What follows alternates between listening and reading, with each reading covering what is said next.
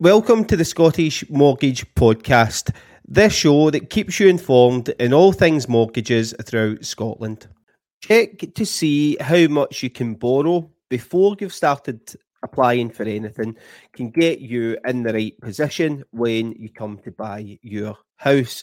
This is something that I've spoken previously about, and it's something that I'm getting asked a lot of questions on. So I thought I'd do another episode and another um, another yeah another episode to talk you through how it works.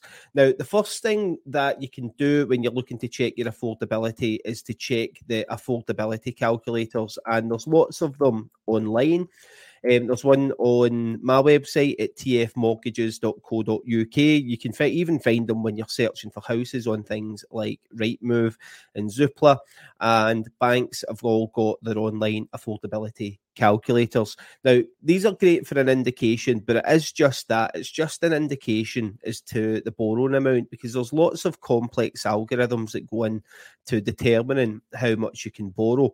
All depends on the type of income that you've got. So whether you're employed, whether you get bonus, commission, how your overtime is factored in, if you're on a zero hours contract, if you do uh, bank shifts as a nurse, if you're self-employed, if you're a limited company owner, that there's an endless list of different bits and pieces of criteria when it comes to affordability.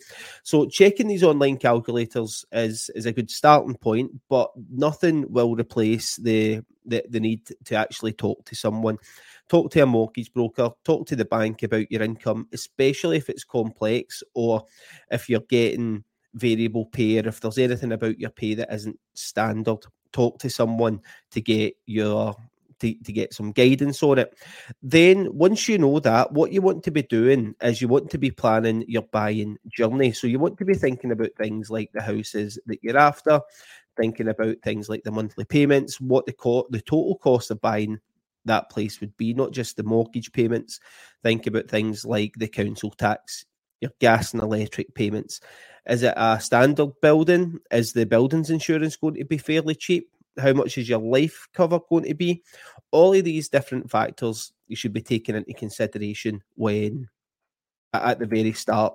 And once you've factored all of those kind of things in and you've got an understanding of what you want to spend and what your payments will be, you can then move on and get yourself a mortgage in principle.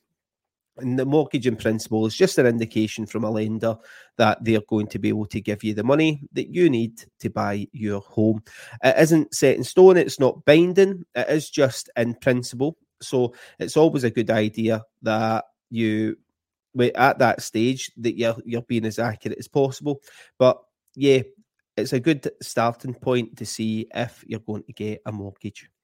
Thanks for tuning in. If you do find it useful, please give it a like, share, and subscribe. Cheers. Thanks for listening to the Scottish Mortgage Podcast. Don't forget to like, share, and subscribe if you find this useful. And if you want your questions answered, pop over to our Facebook page at Scottish Mortgage Podcast and ping us a message.